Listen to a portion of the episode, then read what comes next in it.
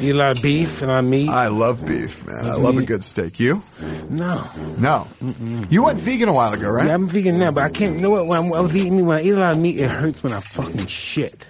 I can't shit when I eat a lot of meat. I can't fucking shit. You know what I think the solution to that is? What? Don't eat meat. You know, It's if I can't fuck shit, but if I can't shit, fuck.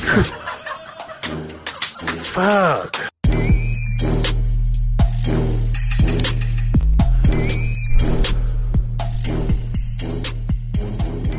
Hey everybody, welcome to a special edition of Hot Boxing. I'm Eben Britton. And I'm Mike Tyson. Mike, we got a great guest today, man. Awesome guest. Exciting. Very awesome. This is very interesting guest we have here. It Yeah, I takes a lot to get me out on a Saturday morning. I love to do a podcast. Thank you. and We not just podcast, that. but also to Hotbox. But I would like I do this. I you know I come in here Sunday midnight, you know three in the morning. Tell me Where when you- to come. I'm here. Where you from? I love that. John Heilemann, everybody. Thank you guys. It's just awesome to be here. This is, I've been looking forward to this day ever since we started talking about doing it. So here we are. And I grew up here, man. I Yeah, grew I, not not in El Segundo, but uh, in fact, you know, my dad moved here from uh, from, from the Midwest in the late fifties. He was from Milwaukee, and he when he moved out to California, the first job he had when he moved to L.A. was working for Litton Industries, a, a aerospace firm in El Segundo. So uh, we are we're like this is like feel like feels like I'm in my ancestral spiritual home. But I grew up in the valley, out in the far west valley, out near Yeah. in uh, Canoga Park.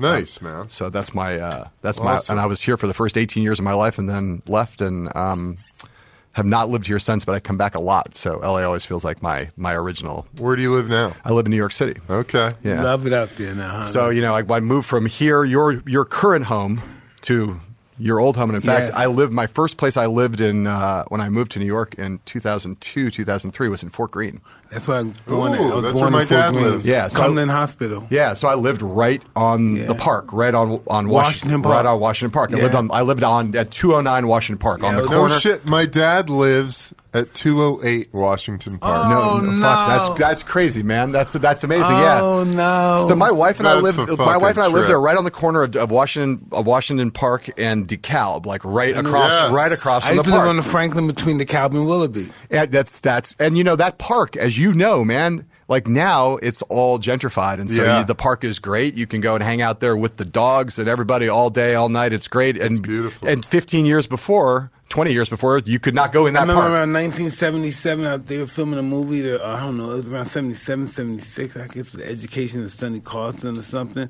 And they had all the gang fight um, pictures in Washington Park. Mm. I was a little kid, we all went down there. Wow. And that's uh, it used to not be that. It, it- that was not a uh, that was not a place you went at night. No, scary. Not not a Real place. scary. North Portland Avenue, South Portland. Yeah, it's Bad cra- it's cra- it's crazy how that that all that whole part of Brooklyn, you know, the Fort Greene, Clinton Hill, Yeah. Bed If you listen, if you weren't like um white or Puerto Rican or Italian, you better not go around Yeah, right. Now, You know? not not the case now. It's Yeah, like it's nice. It's actually one of the great like as that's that there, there's some places in Brooklyn that obviously totally gentrified, but that neighborhood still that whole complex over there, Bed Stuy, Clinton Hill. Uh, Brownsville. Browns, those are yeah. Brownsville still Bad. has the Brown, yeah, we can't. We got to change the name. Yeah, right. the name is bad. It just bring it, it brings up so much stuff from the past. But it's a um, nice mix over there. A lot of Brooklyn now. It's like you got Yeah. these nice neighborhoods where it's like you know half you know. You don't have to worry about somebody snatching your head off or something. That's that's true, and that's a, that's probably a good thing. But you you you lived there when it was a lot tougher. Holy moly! Mm. Listen, when I go to now, I "Was my life a lie? Yeah. Was that actually true? Did I live like this? This is not a place that somebody that had nothing and everybody's on welfare, and uh, it's, it's just unbelievable what they did there. How do you like California? California is God's country. Yeah. How long you lived here now? I lived here before. I, I, I moved. I moved back here a year ago, but I lived here before in 80, 87. Right. And you, 88. and you moved back out here when? Um, last year. Last year. Yes. Right. And so you're and you're this is it. You're here. You're you're done. Your California's going to be your home forever now. It appears that way, but I don't know. You what- look you look pretty at you look at home here. I am at home here, but you just never know what um the energy has in store for you. He's got this shirt. That's a that's a that's a shirt of a person who's a who's a Cal, who's guy. that's a that's an L, that's an LA shirt is what that is, right? Yeah, for sure. Thank you, Evan. You're welcome, man. Um, I did the opposite. I was born in New York City. Yeah. Lived in Park Slope till I was 10. Then my mom moved my brother and I out to L.A.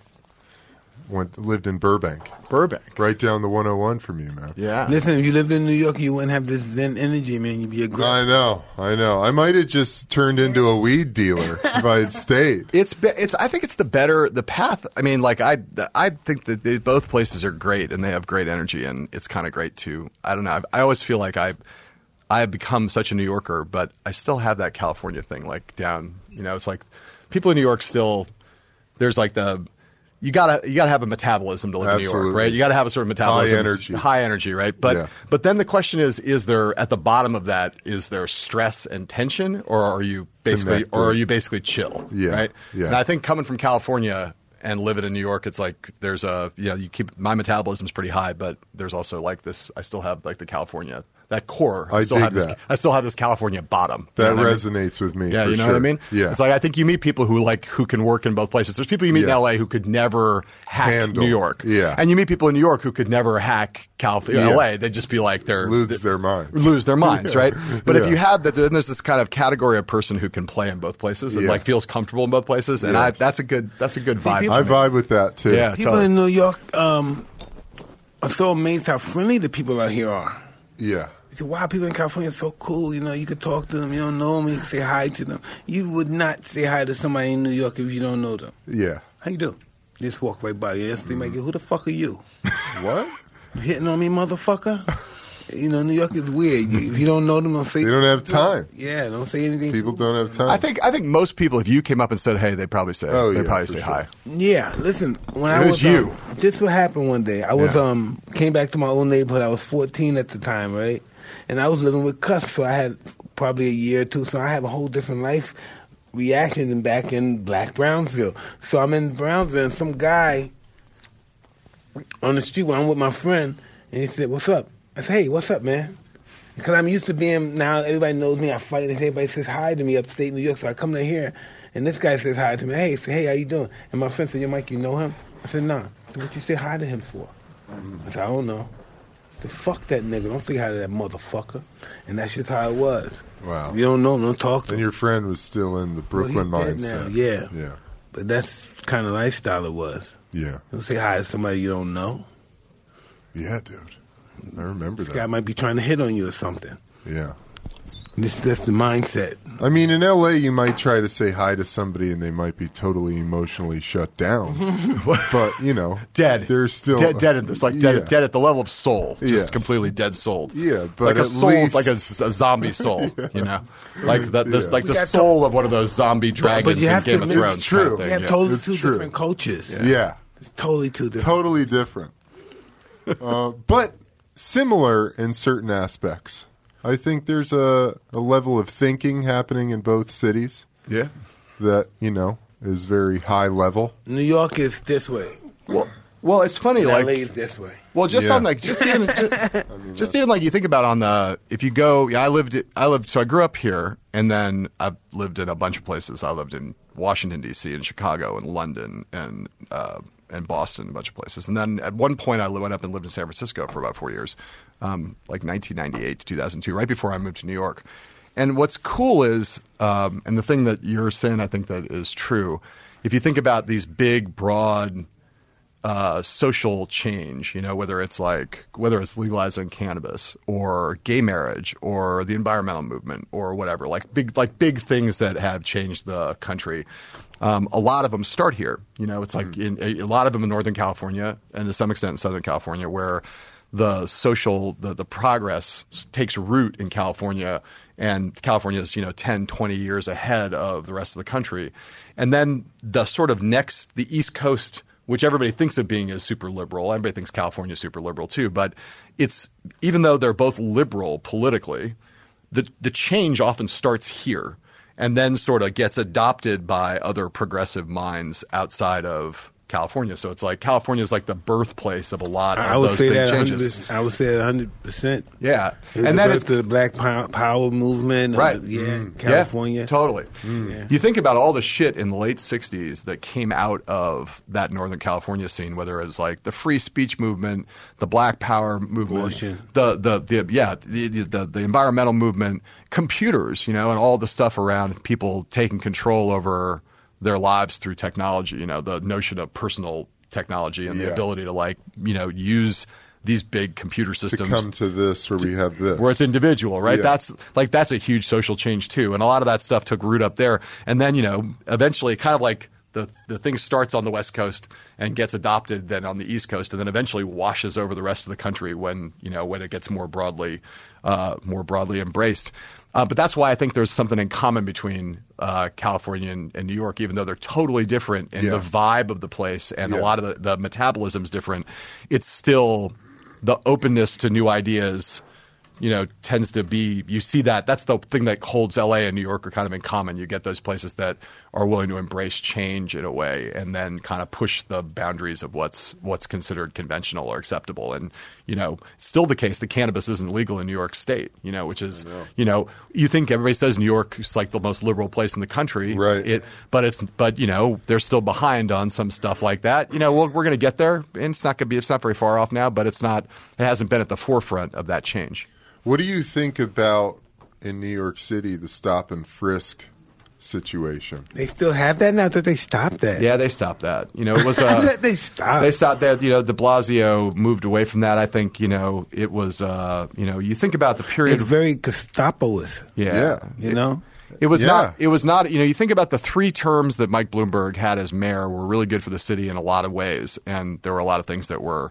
Um, you know, the city got better in, in almost every way that you could that you could measure, but there were a few things that were still fucked up that needed to change, and I think that was one of them for sure. Um, and uh, you know, it, it's a it, it- you know there, there's it takes time to change some stuff. You know, Yeah, I mean, for uh, sure. you know that's a that's of course a, a, a Giuliani thing. You know from from where it started Mm. was back before that, and you know just uh, uh, it, it's a pretty good place now. You know, It is. New York's a pretty good place. It definitely is. It's a mecca when I go there. I get to visit probably once a year. And you said you grew up in Park Slope. Yeah, Born in Park Slope. yeah. Well, born at St. Vincent's Yeah. in New York City, and you know, then grew up in Park Slope. So you and Mike basically have like Brooklyn, have kind of like Brooklyn, Yeah. Brooklyn, We have Brooklyn, that. Brooklyn DNA in common. Yes, that's we why do. you guys are doing this podcast together. That's how we came together. I believe so. Yeah. You guys have the seven Yeah. one down and deep in your deep in your in your gut somewhere. You Yeah. got the seven one eight. Absolutely. The seven, Seven one eight, big That's time, it. bro. It's it. Big Brooklyn. time. It's the funniest thing. When I lived, we, I lived in Brooklyn for from for ten years, more than ten years. And what happened in those ten years, from 2003 to about when I left in 2016. So I was there 13 years. Wow, fuck, um, a long time. um, I forgot it was that long. Um, I made I might have been stoned for part of that time. It's possible. Um, but what happened was Brooklyn became this big brand. You know, you think about when you grew up there, right? Like Brooklyn was like Manhattan was the shit, and Yeah. and the outer boroughs were the outer boroughs, and but people thought Brooklyn was like less, right? And then Brooklyn, Exactly. and then Brooklyn got super trendy, right? So it's like that whole the brownstone Brooklyn thing that was, you know, the Cosby family made that as a television show made really famous. And then Williamsburg, where I lived for a long time, became like the capital of hipster Brooklyn. So you would go to like Amsterdam or Paris or wherever, you know, Copenhagen, and people talk about Brooklyn now. Like Brooklyn is like, coo- for a lot of people around the world, Brooklyn is cooler. Very hip. Is cooler in their minds than Manhattan is. For sure. New York Magazine, at some point in the middle of that, they did a thing about how uh, about Brooklyn being, you know, the new Manhattan, you know, and Manhattan's trying to catch up to Brooklyn because, like, if you were, you know, the the the, the combination of it's a you know more racially diverse and all that kind of artisanal shit going on, That's and Yeah. all great, but listen, all that stuff is great going on. I'm still apprehensive about living there. yeah, really, My past, my past experience make me apprehensive. I don't care how beautiful that place looks. right. You know, just whoa, be So, I, so if I took you back to Park Slope and we walked you down the street, Oh, in I know Park what it looks like. right? But you're walking down the street with a bunch of people with strollers, you'd still be like, you'd still have the, the clenched up, you'd be like ready for a fight. no, I'm just saying anything can happen. Yeah. People just, in Brooklyn, they just drive by in cars, get out of cars. They don't do no, no drive by, but they get out of cars and start trouble. People, New York people. Just anything. People see you, it's just weird. You know what I mean? I know Brooklyn for being violent. Yeah. You know, you're on Park Yeah. Slope and you're not, and you um, and you're not Italian, you're dead. You know, you're dead. If you in um, Howard Beach, you um, you're black, you're dead. Yeah. It's hard to. I think it's hard to get over like when you have a the formative experience of your life where you have a certain kind of like you grew up someplace. It kind of doesn't matter if the place changes a lot. You still. It's still. I've seen them dead bodies on the streets. yeah. You know, you never forget that. Yeah. It's uh It's it's when I go there, I said, "Wow, I remember he got shot here. I remember they threw that um big boulder off the roof on, on the refrigerator off the roof on the on the cop's car here, and you know, wow, this place is beautiful. White people live here now. Holy shit!" That's how I think. I said, "Holy shit." I even saw that, are you white man? She said, yes, I am. I'm saying she's talking shit and everything. So I'm saying, whoa, they own the neighborhood now. It's just a trip how it had changed like that. Must have been fucking weird for you to do the Broadway show, right? Hey, um, yeah. Cause I was um, when I was a kid, right down the street where I would snatch people chains, or snatch their pockets out their wallet, or people on the street was. After I did it, that next day I would come by, and the people that owned the store so "You little motherfuckers!" start throwing things at me or chasing me because they saw me snatch the chain the other day. And now I walk down the street, everybody's, "Mr. Tyson, Mr. Tyson, gotta get your autograph, Mr. Tyson, Mr. Tyson, Mr. Tyson," and that's really freaked me out. What a trip. Yeah, it really freaks me out. What a trip. It's like, uh, I mean, you can't escape your past, right? No, I, I don't try to escape it. No, I mean just in general, people. I don't mean you, Yeah. but I mean just in general. Yeah. Your past is your past. Like you have It's those there. those associations when the stuff that like that like your idea of what what a place is like from when you grew mm. up is so powerful. How much Yeah. How it leaves those impressions. They're never going to go away. Like somewhere, no matter what it looks like, no matter how much has changed, you still have the thing of like this is what it was like when I was when I was coming up, right? And that's What was that movie? Um, when the old man had and the little kid had the old man. He said, "May I have more, sir, please?" What was the name of that play? You remember that play? He asked for more, but the guy was the kind of guy. He had all the little kids. They lived in London. He had all the little kids go out and steal and bring the money back to him. It's a Charles Dickens. Charles Dickens, yeah. Um, But that was my life. Oliver- Oliver Twist? Twist, That was yeah. my life. Yeah, was like- Oliver Twist. We had our, we had our parents. We had our parents' friends, and our job was to rob people. My parents, my um, my mother would have a boyfriend or have a man. I don't know if it was a boyfriend. I never saw him before. Have a man come, have sex with a man. We would rob him. We cut his pockets. We, you know, rob him. Then have an older guy come up here and throw him out. Something like that. What you doing with my woman? It was just everything was a scam. Everything was about beating the system. My whole life was um, fucking um, consistent about beating the system or the white man or whoever it was that owned this world, and we were fucking um, subservient people, but we had to come up some kind of way. I had no idea that I was just poor and I was uneducated. I didn't know what to do, and I didn't know how I got put in this world. What was my crime?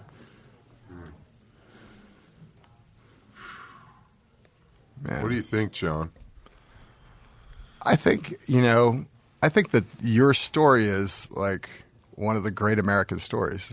Is what I think. I mean, I I was watching. I watched on the way out here uh, two movies that I'd seen before, but I watched them again just for the hell of it because I thought it'd be cool to watch them. I watched the Toback movie and then the and then Spike's movie, and just thinking about the you know.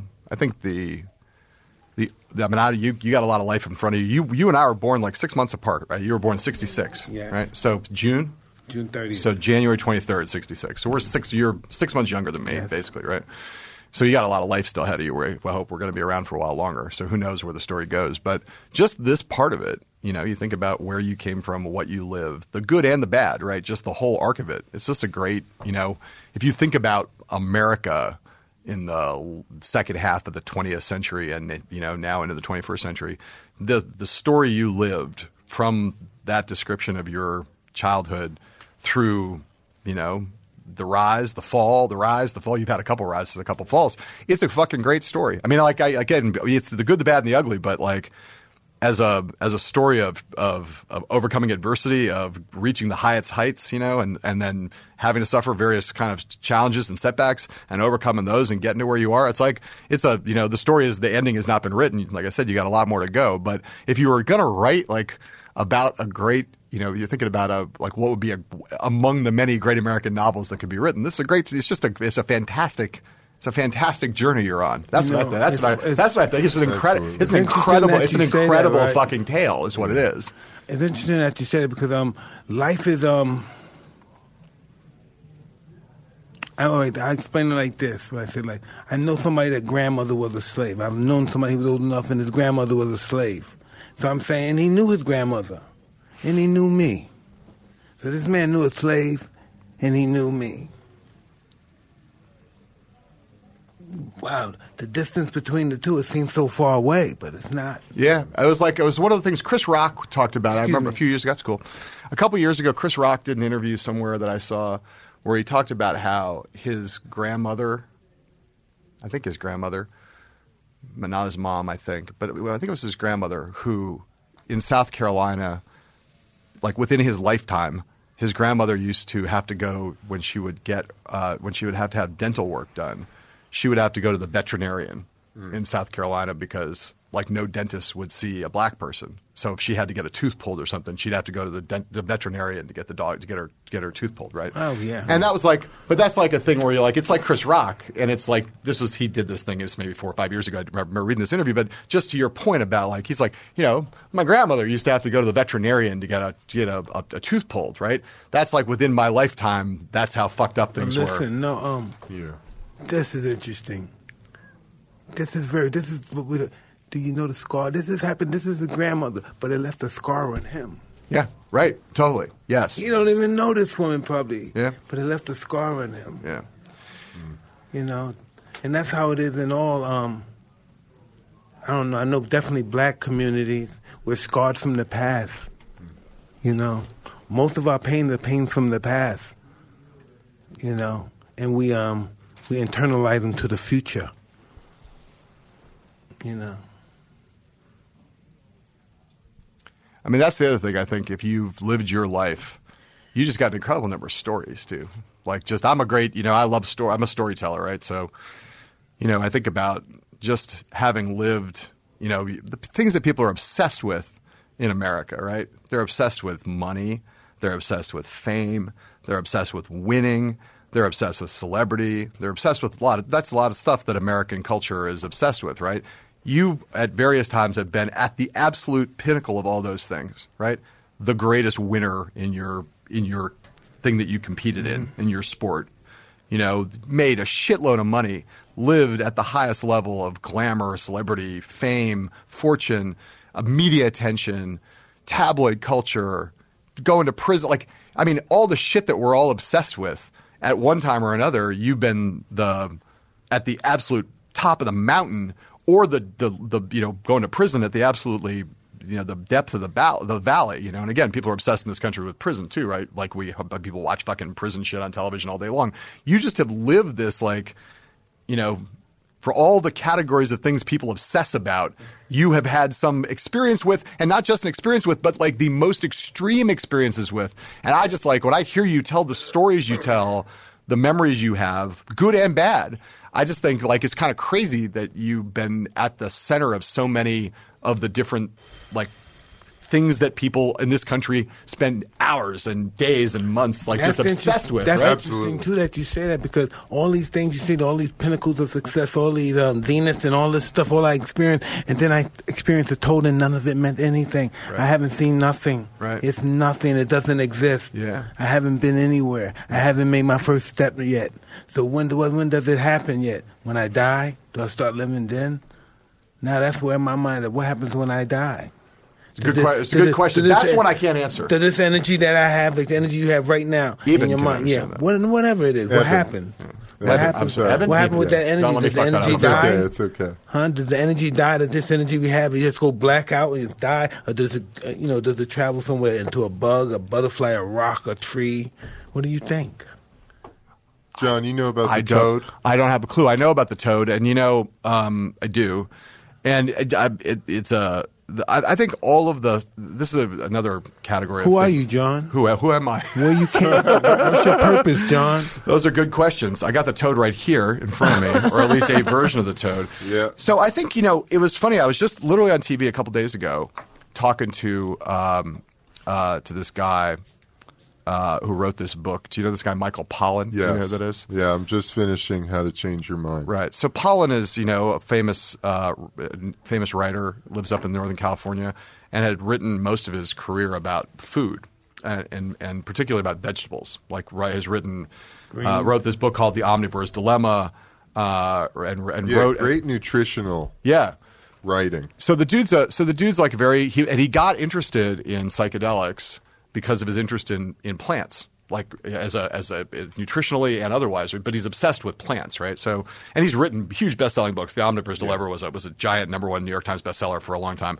So he wrote this book that you've read or are almost through. Yeah. And I'm sorry about the name thing. It's it all takes good, it always man. takes me two. Dude, it's my tries. cross to bear. It takes me two, know? but it always takes me two times. We just met, so I got. I'll never fuck it up again. Thank you. Um, but he wrote, so he's written this book about uh, about the psychedelic movement now, like where it is now, not the '60s version, not tune in, turn on, drop out, not like the, and that there's Right. like a lot of legitimacy to that too. But he gives a little history of that, which I thought which is, is helpful. cool.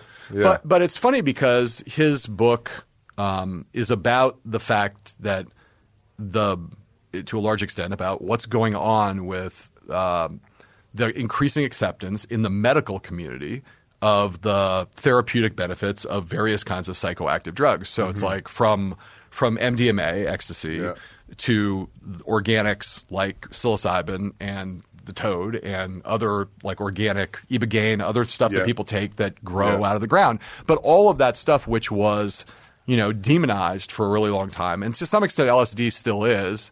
Yeah. Um, but all of that stuff, which was demonized by the culture for so long, now it's starting to change, Yeah. and and it's starting to change because of a relatively small number of people who were who have fought this fight for years and years. A friend of mine, when I was uh, at I went to Harvard as a graduate student at the Kennedy School of Government, I see you. and um, I'm, Ah, I say that though not to be not to brag, but just because I met a guy there in 1988 whose name was Rick Doblin. Oh yeah, of course. Head So- of MAPS. Head of MAPS, so Multidisciplinary Association of Psychedelic Studies. And Rick had started MAPS a couple years earlier when I met him in '88, mm. and so I've known that guy now 40.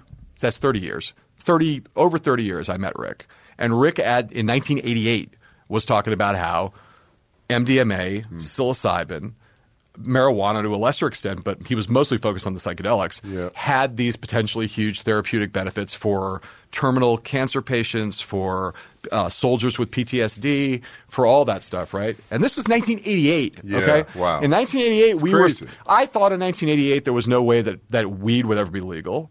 There was still a huge thing that you had to decide in 1988 if you went to get a job someplace like. Am I gonna allow myself to be drug tested? That was like the fucking war on yeah, drugs. that was, the thing back then. I don't want to know I got drug tests. No drug tests. Right, but that was the but that was the big discussion, right? You Yeah, had for sure. Nancy Reagan, just say no, all that shit was happening. Those, you know, it was, that was a big cultural moment. So to have somebody in 1988 say to me, "Hey, you know what? Like, first of all, weed's definitely going to be legal in our lifetime." I'm like, I don't think that's No true. way. I like, I remember that he was sitting in his apartment, he's holding a bud this big, and I'm like, okay, I like that. Let's smoke that. I can smoke that whole bud. And I still, you're not going to convince me that that's going to be legal in my lifetime. And now it's mostly there, right? But he also was talking about the psychedelic stuff. And he was like, this is my cause, right? I'm going to try to work within real legitimate government channels to get the FDA and the DEA and all of the, the, the appropriate authorities to reschedule some of these drugs so that we can start to a, a do research on them to prove that they're medically beneficial and then to start actually using them with people who can who need them right? In 1988 and I was like Rick I love you and I believe in this cause, and I had done all those drugs, and I loved them all, and I thought they were great, and I could see, like, I'm not just from a recreational standpoint, I could see what he was talking about. I'm like, I could imagine that a cancer patient or uh, someone with PTSD, yeah. these could be powerful things that could alleviate people's pain and help them to.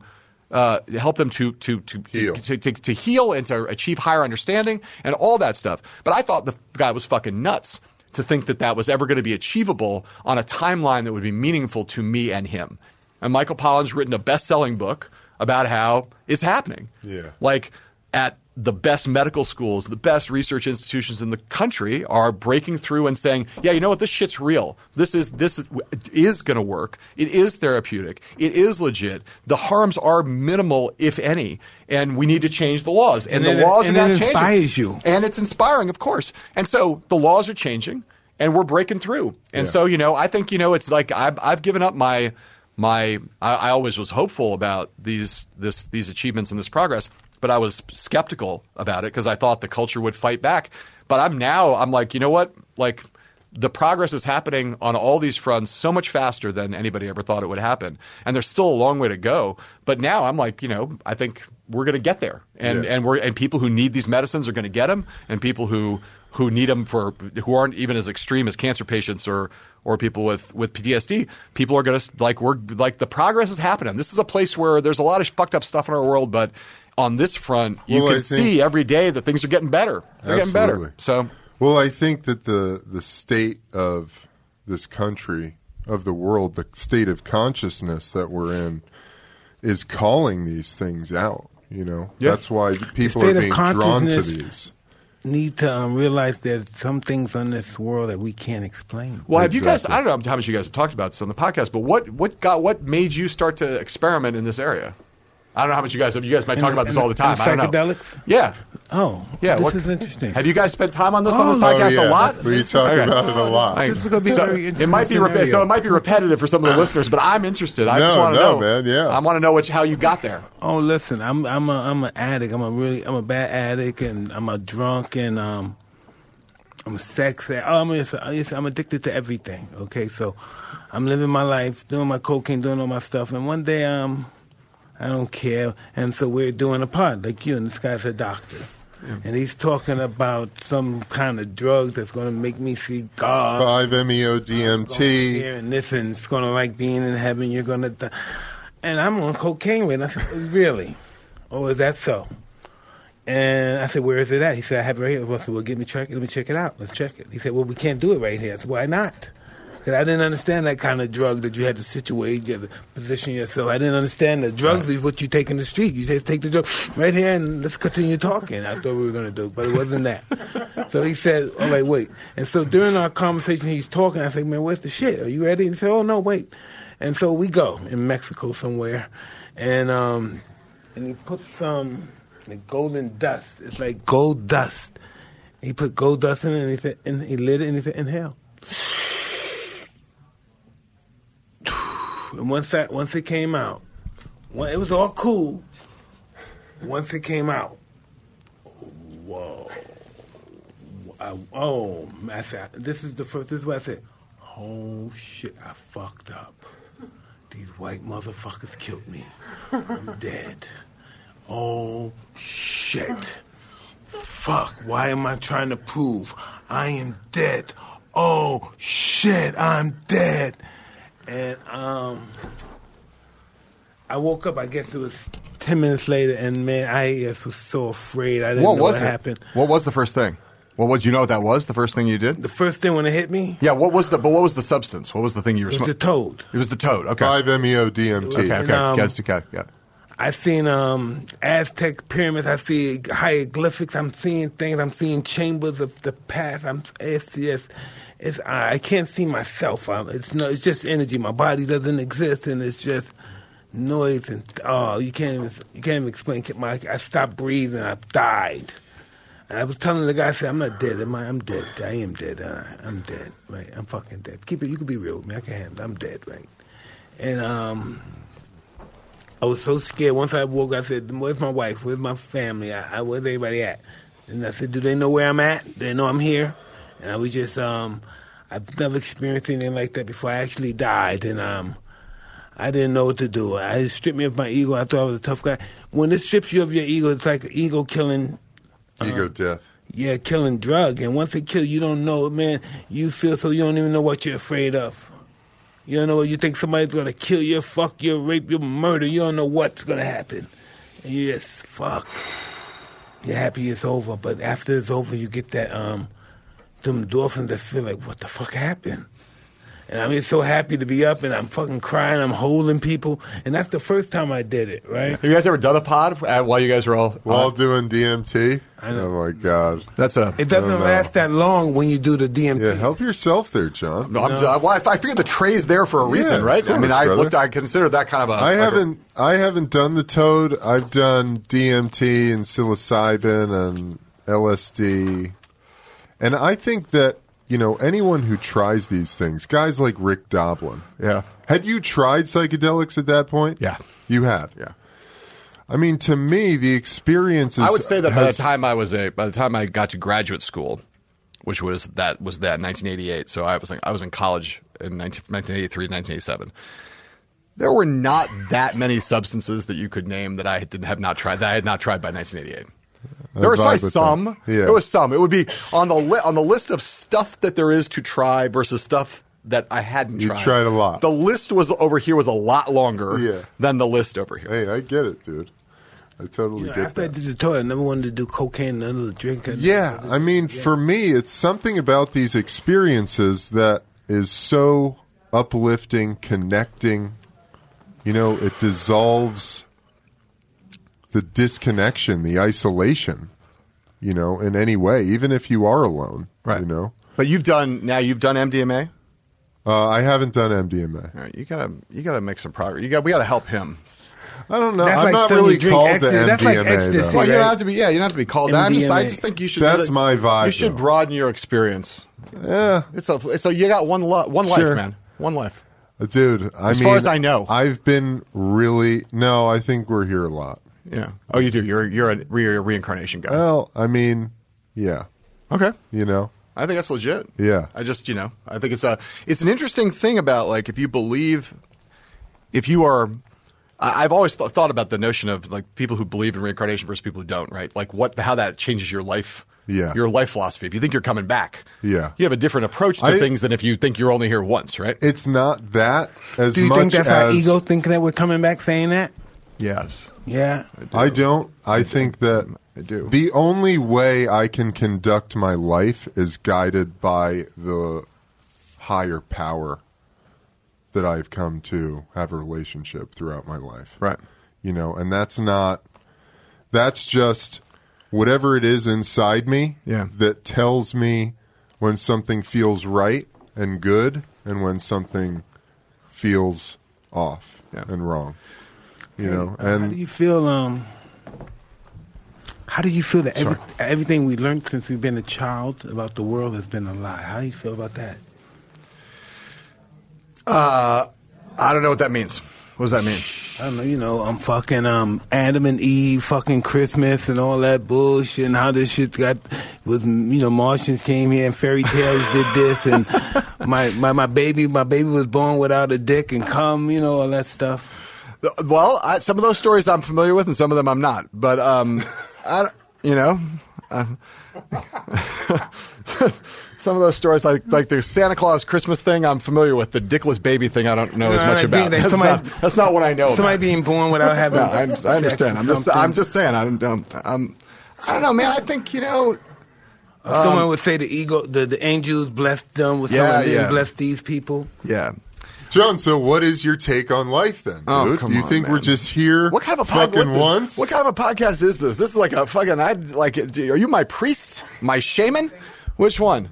More like, a what? shaman. well, maybe. Well, more like a shaman than a shaman. a shaman. I don't know, man. You're. I, this is not my area of expertise. What are we No, fucking no, here? but you, your feelings about this. my my sense about my. But I, this um, my- ties into your overall feelings about the state of the country. Yes. Trump as a president. I think the it is- fucking you know abortion laws being put into place in 2019. All of this. How do you feel about somebody together. telling a woman what to do with her body? Like she's useless, that she doesn't know what to do with her body. I- I feel- she's a fucking puppet. I feel very strongly opposed to that posture, and, and I find it really troubling that there's anybody who thinks that they should be able to legislate control over um, over women's or anybody else's bodies.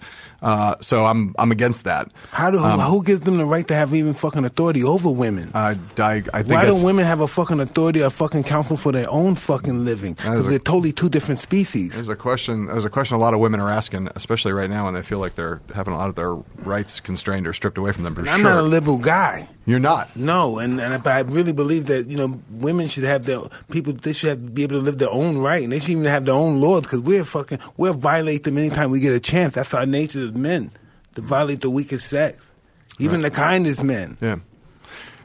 Uh, I think I don't know. Yeah. What's the? What's our question? What's the question on the table? I don't know, John. I don't, yeah.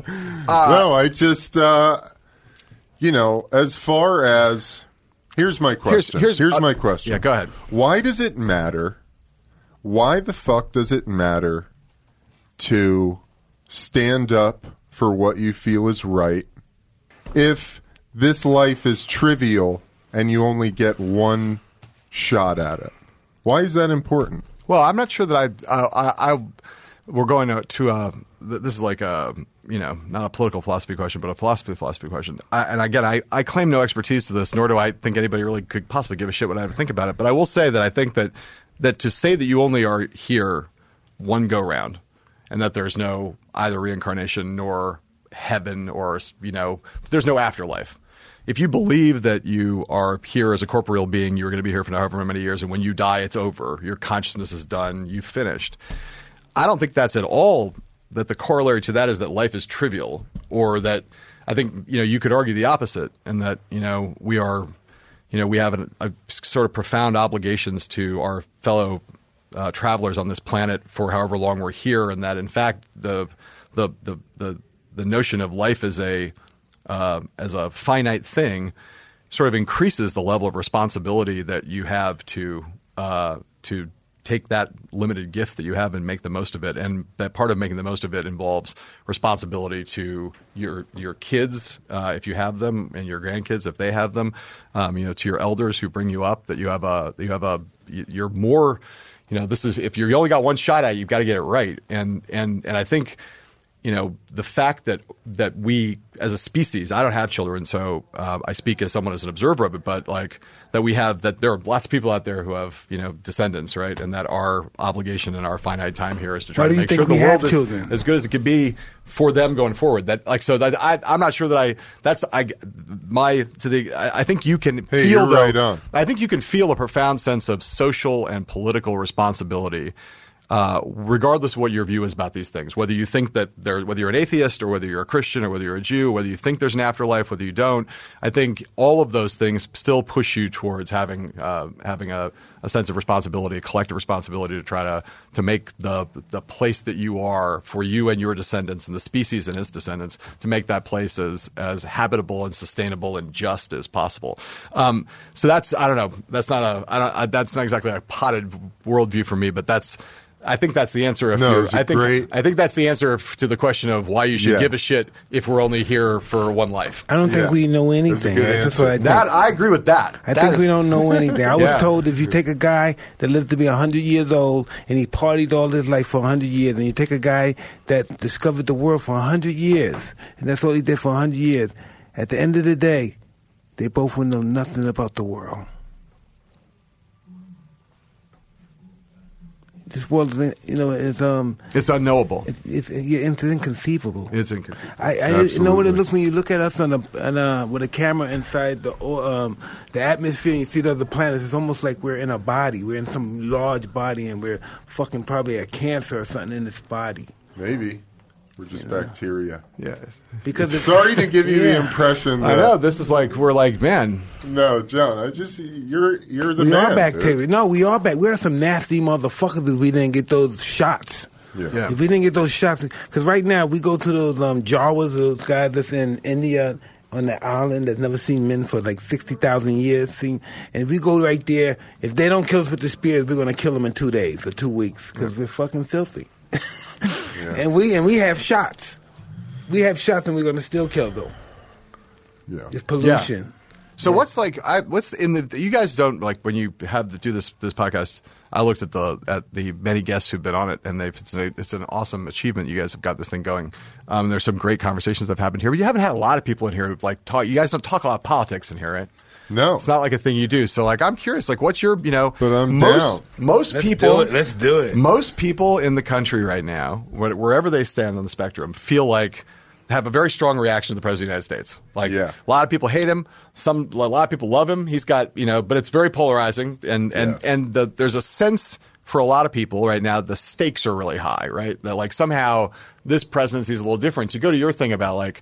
You know how many chances do you get? Like, why? On, on some level, you could, you know, you say, well, you know, the president change can change every four years. Why do we give a shit about any one of them? You know, there have Yeah. been there have been a lot. There'll be a lot more. You know, anything's you know remediable down the line. And yet, for a lot of people right now, they feel like Trump is different. It's not like Right. they don't look at Trump and say, well, here's a president who's kind of he's here transiently. He'll maybe do some damage. Maybe he'll be good depending on your point of view, but eventually he's going to go. More people right now feel like it's a fucking four alarm fire. It's a state of emergency. Like the country's at stake. The, that that the gravity of all this stuff, the Trump again, whether you love him or hate him, either poses a unique uh, capacity to cha- to make America great again, or you think like uh, most liberals and I would say a larger number of people, just statistically, it's true that there are more people who don't like Trump than like him. You know, who are like, this guy's a threat to American democracy. Yeah. He could fuck the whole country up and we can never recover. So that's how people feel right now out in the world. So I'm curious, like, you know, what do you guys think about that? Do you guys think this is? Do you I give a think shit? people. do I you think, give a shit about I think, Trump? I think American people panic too easy. They're quick to panic before they want to. Um, what I mean, what can I say? Um, dissect the problem. Oh shit, they're coming. Oh shit, the niggas are coming. Oh God, this. Oh God, this. And um, we panic too much without analyzing the situation. Yeah. And that's what I believe in. We and I believe, Definitely that. and I believe Trump brings out of a lot of fears of us because a lot of people with that mentality believe whatever he says is true. Oh shit, the Mexicans are coming to get us. We need the wall. Right. You know, it's not because you know some people could look at Trump and say, this guy's a fucking idiot or something. And then some guys can look at him and say, he's right, he knows what he's talking about. Right. You know, but the, thing- the deal is, is that it's about you as a human being. The majority of the people work like this, because I was one of them fucking poor slobs. We, um, we, we have no information. So only our information is just the television, which is lies. And after the television tells us what happened, we go out in the neighborhood and we explain what the television told us, and this is Right. what's going to happen. Yeah. Now, is that just, um, Propaganda. not only propaganda, but if that's just uh, such a um, antiquated way of getting information and believing information, it's a whoa, you know. Yeah. It's the people, it's our minds that are uh, molded. We've been molded for hundreds of years, thousands of years, hundreds of thousands of years, and then we've been changing. You know, we go from slavery, we go from slavery, we go to serfism, then we go to um, communism, and then we go try to go to a capitalism, and then um, capitalism poison everything. It takes communism, and now we're going to start selling things in communism. We'll sell pictures of Mao in communism. That we'll still be communist, but that won't be bad. We'll live. We'll live like um, we'll live like capitalists. And that's just what the world is going through. There won't be no more. On communist is only a name now. There's no actual communist that's really happening in the world. You know, that's just what's really happening. Not in Laos, Um, not in Cambodia, not in none of those not places. Russia? No. What are you? What's Russia? Russia's the most capitalist country in the world, probably. But how is it run with the people? How is the economy? uh, the economy is magnificent, but listen, they need to. Uh, wow, Ooh, I, I don't. I don't want to get there yet. Hold on, hold on. I listen. want to answer John's Yeah. question Yeah. from my Yeah, I don't wanna- perspective. Please. I wanna- The ti- I think the title of your show, "The Circus," yeah. Is a perfect explanation of 'Cause it. that- I was just explaining the circus. Yes, I was, exactly. That's why I said what I'm. I mean, about. I was so just explaining the circus. you know, to me, it's So for John, you, it's so just for- a circus to me, man. I, I do. It- I do- look. There's no. Yes, I you told. know, Yeah. I don't have a lot of faith in it, and I'm very skeptical of my government. Well, it's funny. know. I think that there's a there's a lot um, like in that is like a lot of like you're not alone. You know, there's like millions of people like you. Like that's a more common. You know, I live in this world where we all take politics really seriously, and I think I, and I'll argue to the day I die that you should because it has a huge effect on millions and millions of people. But we, you know, for the people who like follow this stuff day in and day out, they have very, you know, various opinions about things, right? And various opinions about people and assessments and what policies they favor, what personalities they like or don't, what they think is politically effective. In the end, though, they all feel like there's a caring about it that much, like knowing that much at a detailed level and having those views is sort of like conditioned on the notion that you think that it's a legit enterprise, right? That who's who, like that that that that these are the legitimacy of the whole thing of the whole game is inbuilt in that way of looking at it. But what I think is true is that if you go around and talk to a lot of people just in the country, they don't their their presumption isn't that. Their presumption is it's all a fucking scam. Yeah. And that like this the, the system, you know, these are part of the reasons why Trump was powerful. Right. Because like him talking, you know, you talk about the system, you know, Bernie Sanders and, and Trump are powerful in a lot of ways in, in a similar way, at least they were in 16 Yeah. because they were like the system is rigged. Now tr- Yeah. Trump was full of shit about most of it, Yeah. but but as a thing that people heard over and over again, which was you know I, the system is rigged, everybody's kind of trying to fuck you over, and this whole thing in Washington is so fucking dysfunctional and so corrupt and such a fucking bunch of bullshit Yeah. that what I'm going to do is I want to blow the whole fucking thing up. Yeah. And for a lot of people in 2016 who voted for Trump, it was like, and for Sanders, Yeah. in different ways, obviously Yeah. totally different guys. And- and- Absolutely. but the set, that thing, I totally agree with you. that visceral thing for a lot of people was, I know Trump's a clown. I know he's a fucking liar. He's I know he's not really a billionaire. possibly. I know all that stuff. There are a lot of voters who felt this way. I know all the things that are fucked up about him. And even I I know he says this racist shit about about Mexicans across the border. I know all that stuff. But you know what? Like if I vote for the other person, the same shit's going to happen. It's just going to be more of the same shit. And the last like 30 years has does not helped me very much. Yeah. It's not really working out really well. So I'm willing to accept. I mean, I'm speaking here as a lot of people who voted for Trump. I think we're part of like. I know all the problems and I know all the risks. I get that he's all those fucked up things, but uh, the only th- but I'm I, at least he's going to change something. He's going to blow the whole thing up. He'll blow it up, and we'll see what happens. I don't hey, think. but imagine this, guys. Imagine you're a fucking black person, and no matter who I vote for, I'm still gonna get killed by the fucking cops.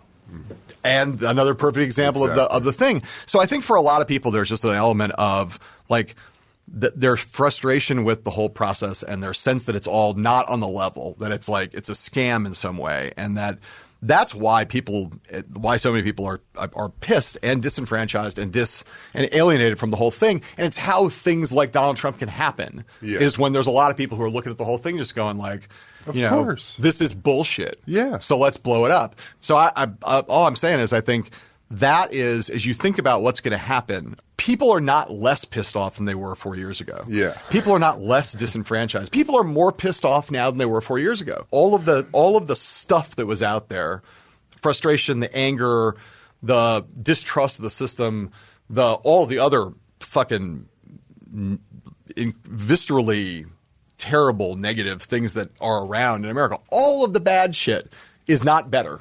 It's just as volatile and fired up as it was then. So this makes Yeah. it very hard. This is not going to get a normal election, you know. And Trump makes certain that it's not going to be a normal election because he doesn't give a shit about any of the rules. He'll do whatever the fuck he wants.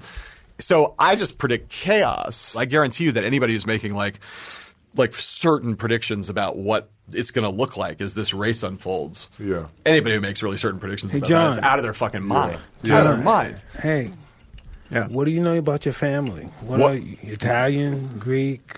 Uh, that's a very good question, but it has nothing to do with Donald Trump. But that's probably for the best. Um, I'm an adopted child, so I, I literally I know everything about my adoptive family, but I know nothing about my about my genetic heritage. So You know, I, oh, this is interesting you say that. I always say to certain people and to myself, because I did a research on something, I found something out, and it really freaked me out. Yeah. So, um, I did a research on this guy, and his name was Alexander Dumas from like the French Revolution Yeah. and stuff back then. Yeah. And he's a mulatto. He's a black guy, Yeah. right? His parents from Haiti, and he was in. He was in um, Napoleon. He, even before Napoleon, uh, um, he was in other guys too. The 16th, Louis the 16th, was in his army as well. So, but he got in Napoleon's army when Napoleon got army, and so I did research on him and stuff, and his sons and everything. And then, um, when I'm doing research, he was a he was a sword. He used to always go to war when the French um, Revolution he had the sword, and so I'm, I'm following his ancestry, right? I'm so awesome at that, right? So I'm following, and then um, I realized that um, in 48, uh, 48 and 40, 40, probably in the 30s, his family um, they turned they changed their name from Dumas. He married some Jewish man to Oppenheimer. They become they become um, fencers. He's a swordsman in the war. They become fencers. They win Olympics. They're in the Olympics and stuff. Yeah, that's amazing. Yeah. incredible, right? Yeah. But isn't, this is what I'm saying. This is only 200 years. He goes from black. Now he's um, a white Jewish guy. Wow. So I wonder sometimes who was my first bloodline? Male. Who was the first one? Where did he come from? Was he black? Who was he? You learn more about your family as you did, you know, various things over time, right? You for a long time you didn't know very much, No, and then and then you found like you for Yeah, some of the yeah. for some of the stuff you've done in media, you Yeah. kind of like looked at it, right? Me and one of my um, half brothers did a lot of research. Yeah. Yeah. And so, what's like what of all the stuff that you learned about your family? Uh, what's like what was the stuff that blew your mind most? Education, musically inclined. I'm not educated. I'm not mu- musically inclined, but that was forced in that bloodline. Right. And so most of these guys are teachers, musicians, and stuff like that. My son loves music. It's from genetics. Right. It's- That's My mother was a teacher. It's just what it was. That's what they did. That was important in their life during the Reconstruction. Education was po- important. Entertainment was important to them. You know what I mean? My brother was the first guy to interrace, um, that interrace, that integrated football in his school in North Carolina. Football. He was a great football player in high Wow. school. That's awesome. It's great to learn all of that. Yeah, seriously. I mean, that's like. Uh, But what I saw my, my parents, my family like the party. They always was out. They like dressing up, looking nice. Always, you know, they're very southern, so they got their money on their birthday. They tape the money on their their clothes for their birthday. So you see money so celebrating somebody's birthday. That's cool. Very country people. Very country. Well, Mike, you're not formally educated, but you're an educated man. That's probably my insecurity for not being formally into, uh, educated. I wanted to just know everything. And everything I know, I realize it's a lie. But if you know it, just knowing a lie is knowing something.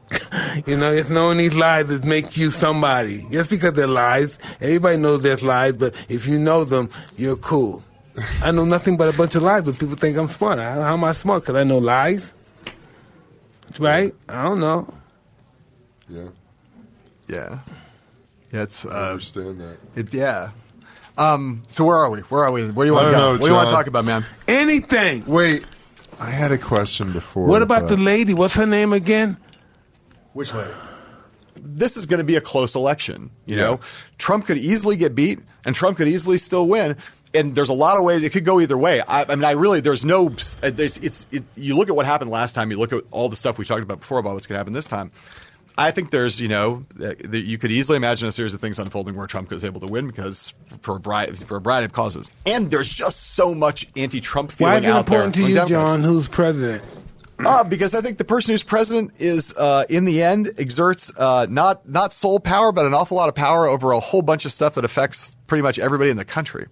You know, like there's you know federal policy of one kind or another. There's nobody in the planet who's not affected either adversely or beneficially by Yeah, by a bunch of federal policies. That's so I think true. it- that's true. But listen, if us, if us as people in America was collectively caring and loving for each other and cared for each other and, and saw people in trouble and, and went in and got involved with them and helped them get out of trouble, Yes. we wouldn't care who was president because we could, we could um, um, drive off of each other. I think there's a I think the pre- I think the government that's not a real world. I think the government, broadly defined, is going to, you know, in a, in a country of 350 million people, the government is going to play a big role in everybody's life. Whether it's some people's has bigger, it has a bigger role, some people has a smaller role. But there's once you recognize that there's people who who need healthcare, they need education, they need a bunch of really basic things. No matter what your vision of government is, maybe there's a world in a fantasy where everybody just collectively bands together and provides everything for each other.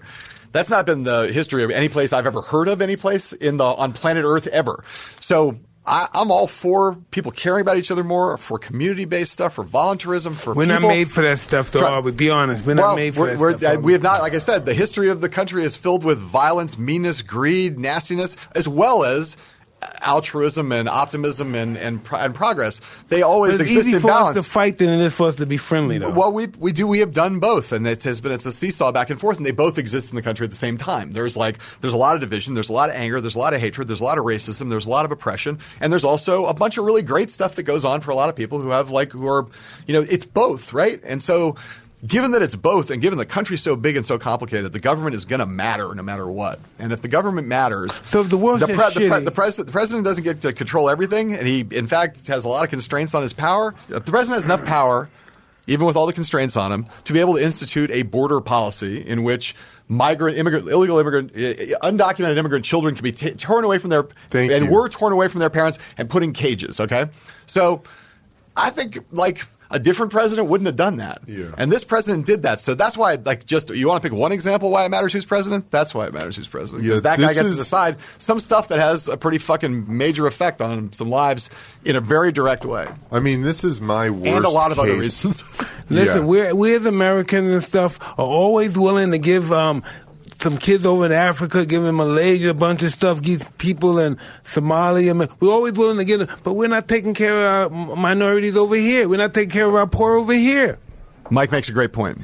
Not the, I'm not about the foreign aid No, part. what which the hell? What the hell? think We, care about try- these Africans, the Malaysians. the, what we care about these other countries? We don't give a fuck about blacks here. Why we care about blacks in Africa? I, I do not think I do not think we have to in a in a in a world that's not. I don't know, I think we can care about both, Mike. Right? Can we care about Huh? both? We can care about we can care about both, right? We should care No, but, about but both. we, We should care don't. about though, but why don't we? Well, why I don't we? That's a deep question. Why I don't know. don't I we? don't know the answer to that question, but I think that you know. Why are we- we going to keep getting killed from cops to the end of the fucking world? My great grandkids are going to see cops kill black people. Can I tell you my theory on that, I Mike? don't disagree with that. Mike, you know, just like the black community has its scars. Yeah. of the past that lived through Mike's it. brought it up a couple times today. So Rightly do so. white European descent Americans because this country or that group of people for the for the most part has failed to acknowledge the horrors of many past actions Yeah, sure. That this country is built on. And so refusing responsibility over any of that gives us this psychological I don't know, prison But that when do we've we built when, around when do, ourselves. when do we when does it stop? Is it going to last for another two thousand? What? A hundred thousand, a million years? Are going to continue to go? Are we going to ever learn? Maybe when both sides can reconcile the, the past. I don't know if that's something that's You know, what the, possible. you know what the answer is? Three hundred fifty The million toad? toads. Like you know, you get the toad, 350 million toads. widely distributed toads, and and the practice of licking them could, could change a lot. But in terms you- of the outlook. Why are people so so predictable? Why are people only certain ways, and we know they're that ways, and they can't be any other way? But look, I agree. I'll tell you what I what you said a second ago that I agree with is you know the reality is that like there's a lot of people who you know no doubt like look you know you start talking about historical disadvantage, historical oppression, historical rape and pillage and plunder. The African American community got are way ahead of everybody in terms of having been fucked over by America for a long time. There's no doubt about that. But your Yes. point though, there's another point which is you know. I think It's at least part flip of your side. point Probably that part of your point is that there's there's yeah there's definitely a flip side, but there's also you know you can there's there's disadvantage and you have and, to look and at it like this. See, I understand what you're saying, but like, and I understand what you're saying about your white. Listen, white. Um, if say say you're a white um immigrant and you come here, you're Irish guy. If you make it, you can get some slaves, and then you made it in a society. I, th- like I said, there, I think there's no doubt that There's that no more pain. No, I- there, there's Yeah. no there's no No. doubt Yeah. that as a class that as a class that African Americans are like but more why are, does it doesn't stop? How are more fucked up. Stops? Wow, dude, man. Why does it never stop? Mike keeps asking me these existential questions about like you know like that I don't have the No, answer. you have the answer. Why is it never? I don't have the answer, man. I don't You have know. a theory? Why do humans? Why Mike? Why do humans? Why, did, why why does every human that's ever lived on planet Earth have like some kernel of hatred in his heart or her heart? Like you know, hatred is is a it's there's as far as I know in the history of, of humankind, you know there have been you know people there's been hate. You know, it's what it is. You know, I don't know why that is. I don't know. I mean, I, that's a that's a that's a different level question. But the reality is that you know the f- division, op- oppression, anger, violence, crime, uh, you know, sexism, racism. That stuff has characterized every society to one degree or another. Pretty much has ever been on planet Earth. I don't know why it is, but it's a persistent. why it's a, do we it's a can't, why we persistent, can't it's a learn persistent from, why feature. we can't learn from our past and uh, fucking re- make a different life for, for our future? Well, I think a lot of people try. A lot of You people are think so? trying. A lot of people are trying to do that, and, and some Yeah. people, some people less, and some people more. But like I, you know, I think there's a, you know, it's a, it's a struggle, right? So- it's the constant struggle. It's not going to change anytime. So, soon. what do you think about um? So your your job, the, the your show, the circus, right? Yeah. So, what is your basic um synopsis of the circus? Well, you know, we basically do a show that's a, on Showtime that's a, a, a weekly real time documentary about politics. So, you know, that we've we started out in 2016 as a campaign show. We were covering the presidential campaign on a weekly basis. So we would go out every week at the beginning of the week and we'd shoot with a bunch of crews and shoot all week long. Our our show's not like we don't do like archival historical. We're like in the moment of that week. So what we shoot from Monday to Saturday is what goes into the episode that you see on Sunday. So it's not live television. We're obviously we've got four or five often crews out shooting eight hours a day, and we're sort of making as we go through the week. We start out with an idea of what the episode is going to look like, but as events occur, we adapt to the world. So we're trying to both do sort of like tell you what happened last week in politics that matters and also kind of tell you a story. So it's not just like a news digest of like, here's a list of important things. It's like we're out trying to sort of stitch together a little mini documentary, but one that's alive to the world of breaking news and like what's happening in the world. So if Donald Trump does something on Thursday that changes the arc of our narrative, we got to pivot and kind of reorient the show. It, I don't really think anybody's ever tried to do anything like it before. It's a really, really hard show to make and also a, a, re- a really rewarding show to work dope. on. Um, and it's different. It looks different then Is it international or I just locally? that, it's it, we we only can focus. We're only we're focused on American politics. We we we can only we only do that there. I think there should be. I think it'd be cool to do the circus in a bunch of different other countries. Like and I would England- imagine England's a trip, I have a lot for like ever since the Brexit thing started. I thought you know if I were in London, I'd be trying to make the circus uh, a, a, a British Brexit focused circus would be a great thing to do. What do you think about that? The Brexit, the Brexit, Brexit. it is. The Brexit. Yeah. Uh, I think it's a big fucking mistake. There was a, a sizable number of people, you know, the project of, of integrating the various countries of Europe into a single th- structure was like a decades long project that has been complicated, and some countries have embraced it more than others. Britain's always been a little bit on the edge of it. They've, and they feel like they're part of Europe, but kind of apart from Europe. And Right. so the forces, you know, when they took it to the country and said, "Do you want to stay in the European Union or do you want to exit?" Meaning Brexit, right? It was a big deal and a very close vote, and a lot of people just assumed that the that the that the stay campaign, staying in Europe, would win. And then there was a surprise thing that happened in the same year that Donald Trump got elected. Hmm. It, you know, there was a loud populist, nativist argument, which was basically in the country saying if we're part of Europe, Europe exerts too much control over us. We lose autonomy. They're trying to impose European values on us, and we want to be. We're Britain. We're Britain. We're We're, Britain. Britain. We got to be alone. We got to be. We we can go it alone, right? And the economics of it are terrible for Britain, and they're going to suffer enormously. And everybody who I think what happened in the campaign was the people who thought that staying in Europe was the right thing to do, which economically for the country's well-being it was the right thing to do. And the project of European integration had largely worked for Britain.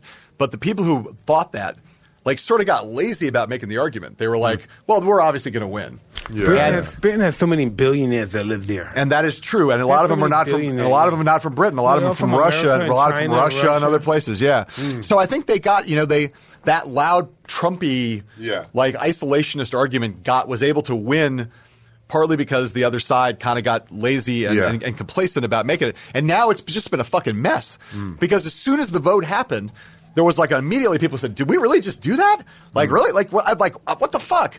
I mean, there was literally for about a week in Britain, there was a thing of everyone going, Hey, what about the "Wait a- wealth gap?" Wait a minute. What the fuck? What the fuck did we just do? Did we? re- No, that wasn't supposed to happen. This was No, supposed to like. Really fucked up, man. So then they've spent now the last basically two years, like more than two years now, trying to like figure out like, okay, like how do we do this in a way that won't destroy the fucking country? Like, you know, like, uh, uh, uh, wait a second. Okay, we voted to do it, and the vote was legit. But if we do it, the country's gonna gonna be fucked.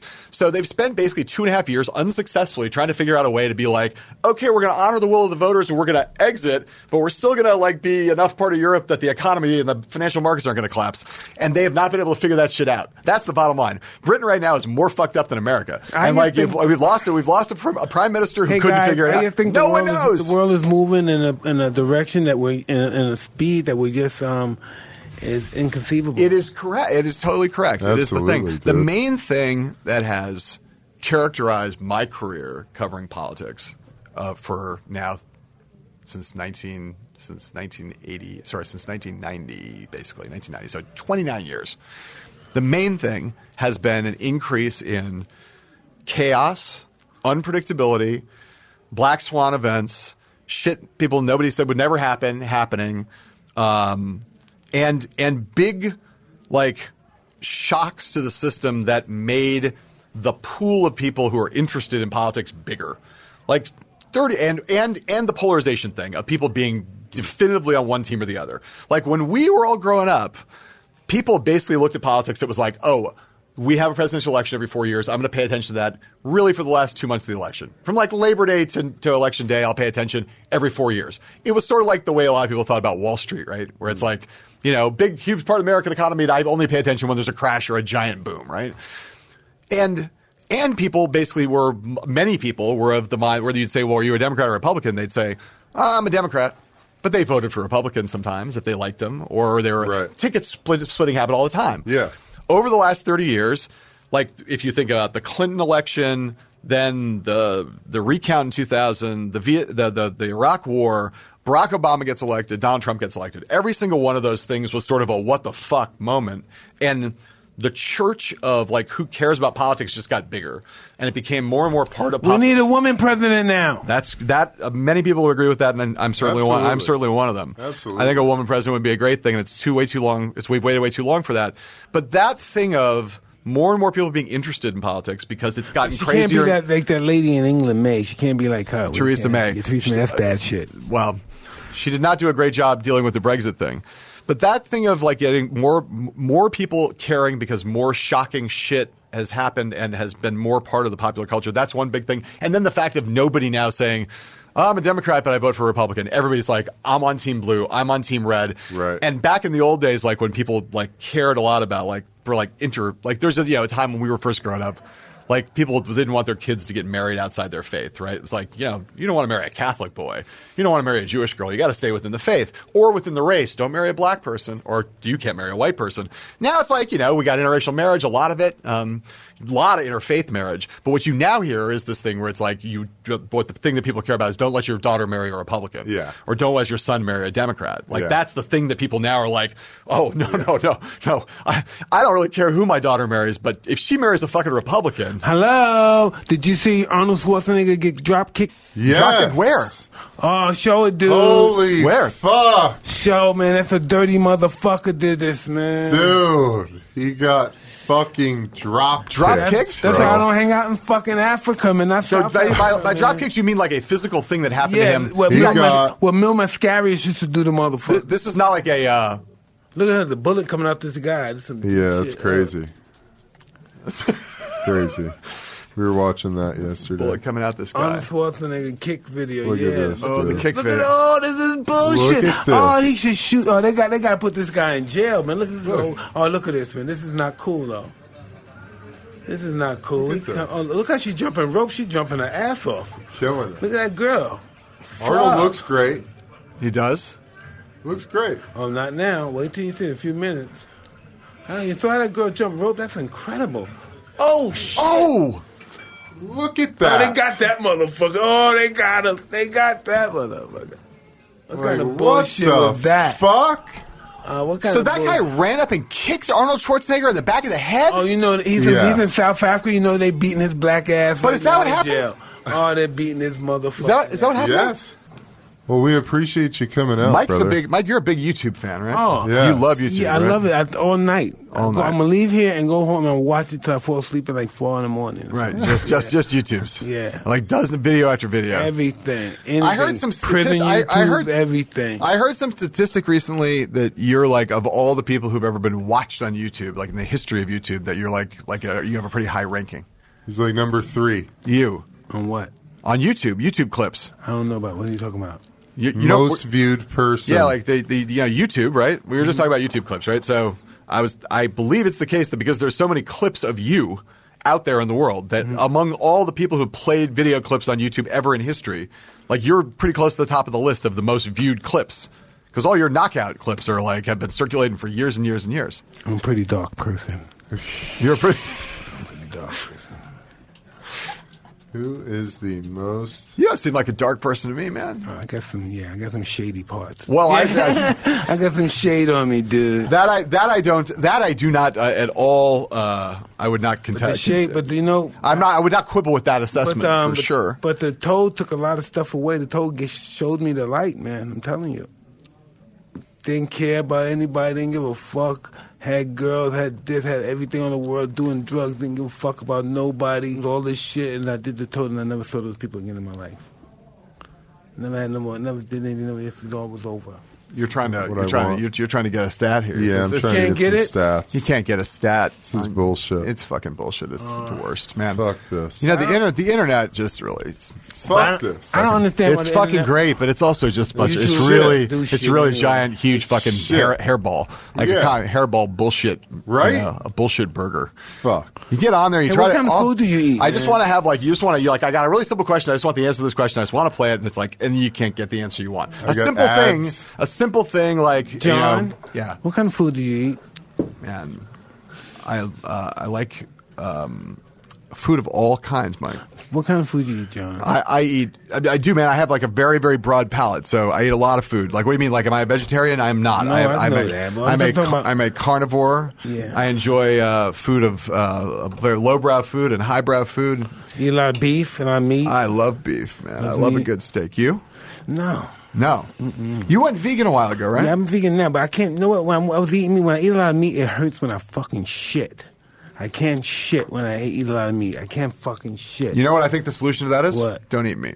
And I, I exactly There agree. you go. Done. I'm I'm I'm not Michael Pollan, but uh, I know enough about nutrition. You know, It's if so I can't fancy. fuck shit, but if I can't shit, fuck. fuck. If I can't fuck, shit. If I can't shit, fuck. It's so true. man, that is like that. Words to live I by. swear, like that. We're done. We're done. This podcast bro. is over. That's like Drop the mic. The midnight. Hey, John. You don't seriously. You don't get anything better. Than, you don't get a better up. kicker than that. Yeah. That's like that's the end. Let's wrap this up. Actually, it's probably the only thing for the podcast to should actually Dude, say. thank you so much, man. Really, thank you. Man. Thank you, dude. That was really a lot love. of This is like a good. This is a, yes, a good. Shit. You got a good thing going good here, thing man. It's. We love going to work. Mike, great episode, Man, brother. one of the best, man. John, thank you If so I much. Where I- can people find you? Yeah, information, man. Let If I people know. can't, if I can't fuck shit, but if I can't shit, Fuck. So true. It's fucking the best. Uh, you know, check out the circus on Showtime. We'll be back in the fall. Um, I'm also on MSNBC a fair amount, and uh, you know, like just you know, pay attention. Yeah. At Jay Heil on Twitter. At Jay Heil on Insta. At Jay Heilemann on Instagram. J H E I L E M A N N. You know, follow me on social. I do some shit there. Not like Check 'em not out. like not like these guys do. Monsters of social media. Oh, No way. We Monsters We just social want to know what life's about. I'm not- We just wanna wanna put the how people- positivity we out there, people's man. perspective on life because you know people. A lot of people walk around here all day and they're living life, and then all of a sudden they say, "Wow, it's almost over. I'm gonna die soon. What the fuck is going to happen?" Yeah. Yeah. I like your. Uh, I like this next chapter in your life, man. I like you. it. Good, I like it. I like it. It's good. I like it on a variety of levels. I like the. I like the. Uh, I like the self discovery piece. I like the Toad piece. I like the business piece of it. It's like a good like. You're heading into a to an excellent new chapter. It feels I, like. to I listen. I never thought this would ever happen in my life. I always said, "Oh, this shit, I'm gonna die soon. This is gonna be over, man. I'm gonna catch AIDS, or so I'm gonna get fucking shot by this guy by fucking his wife or something crazy like that."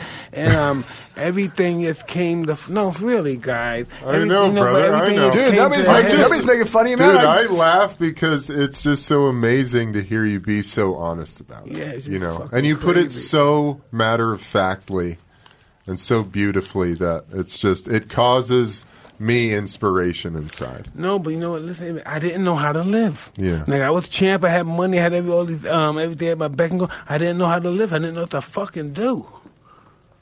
Like I said, it's one of the great American stories. Uh, I'm not kidding. it's like it's, true, mythological. truly, it's a, one of the great American stories, and it's it, and it's not over yet, which Yeah. makes Thank it like I love I love the story where the big question is what's going to happen next. That's Hell like yeah. that's the thing that propels Yeah. propels every great narrative, and that's what I want to know about Mike Tyson. What's going to happen next? Fucking We're gonna uh, conquer the world, buddy. Tyson Alexander the Great, baby. all day. We're not turning back. Mike, maybe you're so interested in Alexander the Great because you're the reincarnation. No, I, I don't know. but Whoa!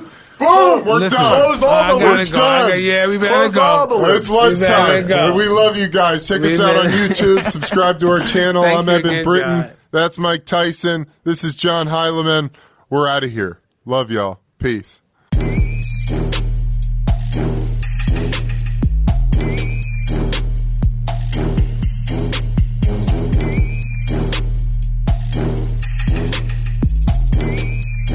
Hi, this is Danny Leroux, the Real GM Radio podcast, and I want to take a minute to talk about DeAndre Ayton, the number one pick of the 2018 draft. Definitely has not gotten the attention of high profile lottery picks Luka Doncic and Trae Young during the early going, but he has been excellent and a key part of the Phoenix Suns being on the precipice of the NBA Finals. Ayton is presenting a matchup nightmare for the LA Clippers that Rudy Gobert simply was not. Gobert is a wonderful player, deserving Defensive Player of the Year, but Ayton puts more pressure on opposing defenses. He's used his size mismatches for offensive rebounds, and he's also been able to contest shots around the basket and make life hard on the Clippers there too. So it is a huge performance for him, averaging 20 points, 13 and a half rebounds through the first four games of the series. And it's been so exciting to see a physically talented player really come into his own on the brightest stage so far of his career. Hi, this is Daniel Leroux from the Real GM Radio Podcast. It's that time of year again, and all eyes are now on the pro basketball, hockey playoffs, and Major League Baseball season. BetOnline.net has all the action. Basketball, the playoff battles continue as their teams make the run for the championship. America's pastime is in full swing. And let's not forget about hockey's chase for the cup. BetOnline has you covered. If you love golf, MMA, championship boxing, they have that too. BetOnline is the fastest and easiest way to check in on all your favorite sports, the news, scores, and odds. So head to the website, use your mobile device, and bring home the game with BetOnline.net.